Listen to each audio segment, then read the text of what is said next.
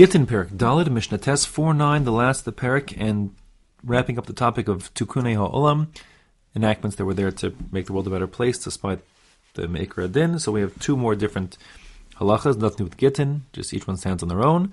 The first is Hamochers Atzmo Ve'esbanav Lagoy. I'll translate literally first, then explain it afterwards. One who sells himself and his children to a Gentile, Ein Podin Oso, we do not redeem him, we do not ransom him. Avopodin esabanim la'achar savian. But we do ransom, meaning redeem, buy back the children after the death of their father. That's because of tikkun olam. So just details here. The case is where a person repeatedly sells himself and or his children um, to a goy to raise money. So he's in sort of financially destitute. He has not once, not twice, but three times sold himself um, and his children as well, perhaps. Now, each of the first two times, the community raised the funds and bought him back, ransoming him to return him on his feet. He did it a third time. So now, because of the the burden that he's putting on society, and this is sort of like reckless behavior, so the tikkun olam is we people should know in advance. You do this for a third time, you're not getting redeemed, and that being the case, a person won't sell himself to goyim in the first place. And that's the idea of our Mishnah here. And it applies equally to his children, because the children, the thought is again that he's forcing the hand of the community to come up with lots of money to support his financial problems by selling himself and then relying on the fact that there is this mitzvah. Of course, I want to make sure it's clear. We understand that that like to redeem a Jew who's owned by a Gentile, whether he sold himself into slavery or he was taken, um, is certainly um, a mitzvah gadola. It's certainly a great mitzvah. But this person is um, sort of he's exploiting the system and forcing the community to to bail him out in a big way. So the, the takana is we don't redeem him if he does it for a third time. As far as the children go, same same goes. If he sells them um, twice, we wouldn't redeem them the third time. The thought is here that we don't want to be in a situation where he sells them again and we have to do it again. Um, um, that said, certainly if the if he's if he dies, as the Mishnah says, he's no longer around, then we're not afraid he's going to sell his kids again, so we'll redeem the kids, hopefully once and for all. Um, also, uh, two other cases are out in the Mishnah. The first uh, is that if the children are um, at risk of becoming assimilated and lost um, to the Gentiles, meaning the father doesn't take care of them or care about them or observe halacha and so on, then certainly the community has to get them back. We can't leave them. So the assumption of the Mishnah here is that they're living Jewish lives, um, just in the servitude of a Gentile that their father brought them into.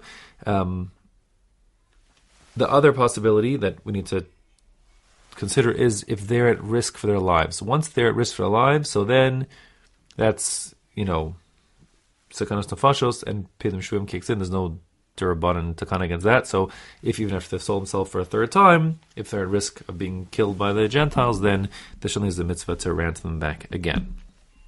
That's the first case of the Mishnah. It stands alone. The final case the Mishnah, which is like almost like a new Mishnah, right? It's a new topic here, and the Gemara is a new new new Mishnah here. It says, "A "Hamocher es lagoy." If a Jew who's resident and owns land in Eretz Yisrael sells his land to a Gentile, then, according to the girsa I have in front of me, lokeach umevi mimenu bikurim bibnei tikkun olam. He's required, literally, I'll translate as he is to purchase and bring from that land bikurim for the sake of tikkun olam. So the case is, and the shot in our Mishnah is, according to the girsa I have in front of me, is that we say, listen, you're not supposed to sell your land to non-Jews um, in Eretz Yisrael, and we're sorry to see that happen. If you do that, we're imposing an extra penalty on you that every year you have to go back to your old field, purchase the bikurim. Bikurim are those first fruits that ripen from the seven species that Eretz Yisrael is praised by. That's wheat, barley, olives, dates, grapes, figs, and pomegranates.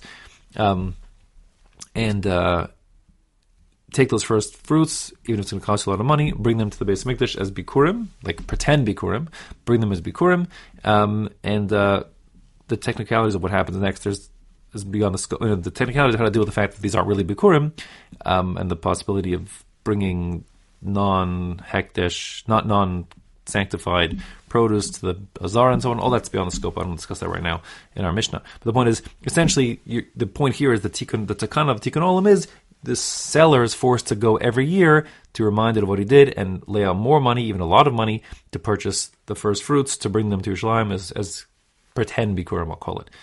Now, the thought is there that the, that the tikkun olam is that will force him to either not sell in the first place or do what he can to buy it back, and that will be good for Eretz staying in the hand of Jews. Now, a couple things. Um, first of all, this Mishnah is assuming, um, it's based on the presumption that um, yesh kinyan la'oved kochavim be'eretz Yisrael lahafkia. There is the possibility, like the the legal possibility, of a non-Jew purchasing land in Eretz Yisrael, um, such that it becomes now non-Jewish owned land, and it's no longer it's like divested of its sanctity, meaning the mitzvahs that are tuliyas ba'aretz, the various mitzvahs that depend upon the sanctity of the land, like for example bikurim, are actually no longer operative if a Gentile owes the land. That's the assumption of our Mishnah, and therefore, even though there's no bikurim to be brought from this land, we make this rabbinic rigmarole, this like farce, forcing him to do forcing him to do it, so he'll have this sort of economic incentive to buy back or disincentive of selling in the first place. As a matter of halacha, um, the Rambam paskens, let's say that's halacha, that ein kinyan oved kochavim be'eretz Yisrael lahafkia. There is no reality to a non-Jew purchasing land in Eretz Yisrael such that it becomes like I'll call it non-Jewish land, um, divesting it of its sanctity. Which means that the mitzvahs atzaluyas ba'aretz, whatever mitzvahs depend upon the land's sanctity itself, are operative even if the land is being controlled or owned by a non-Jew. Which would mean that the bikurim that have to be brought from this land are really there, and it would like there'd be bikurim on a doraisa level. Okay, so that's more like how the halacha on that angle how the halacha would be. Now there's another girsa floating around in the Mishnah, and the Rambam, who I'm assuming this halacha is following him, actually had this girsa. It's the girsa you find like in the good old fashioned, you know, old Mishnah Yachin and Boaz. Um, and instead it says v'chazar v'lak chamimenu Yisrael halokeach mevi or halokeach mevi, which sounds like we are not that we are requiring the seller to go purchase the bikurim, but rather um, when the purchaser buys back the land if there had been ripened fruit that grew on the land, he would have to bring it as bikurim. Now, the truth is, according to that girsa, the truth is, if that would be the case, a person buys land and has fruit on it, he should have to bring it now um, on a doraisa level. Um, so, according to that girsa, it becomes a little strange why this is called a, a tikkun ha'olam, when really it's midin Torah. It's doraisa requirement to bring this bikurim if he purchased the land back from the Gentile and it has produce on it. Um, so, according to that girsa, a little more difficult, um, the Pshan the Mishnah would be that there had been a previous enactment, rabbinic enactment, which would exempt him from bringing this fruit, and now we're re, I'll call it reinstating, because of Tikkun Olam, we're bringing it back. The requirements, what originally was there, to bring uh, to bring uh, Bikurim from land he purchased from from a Gentile.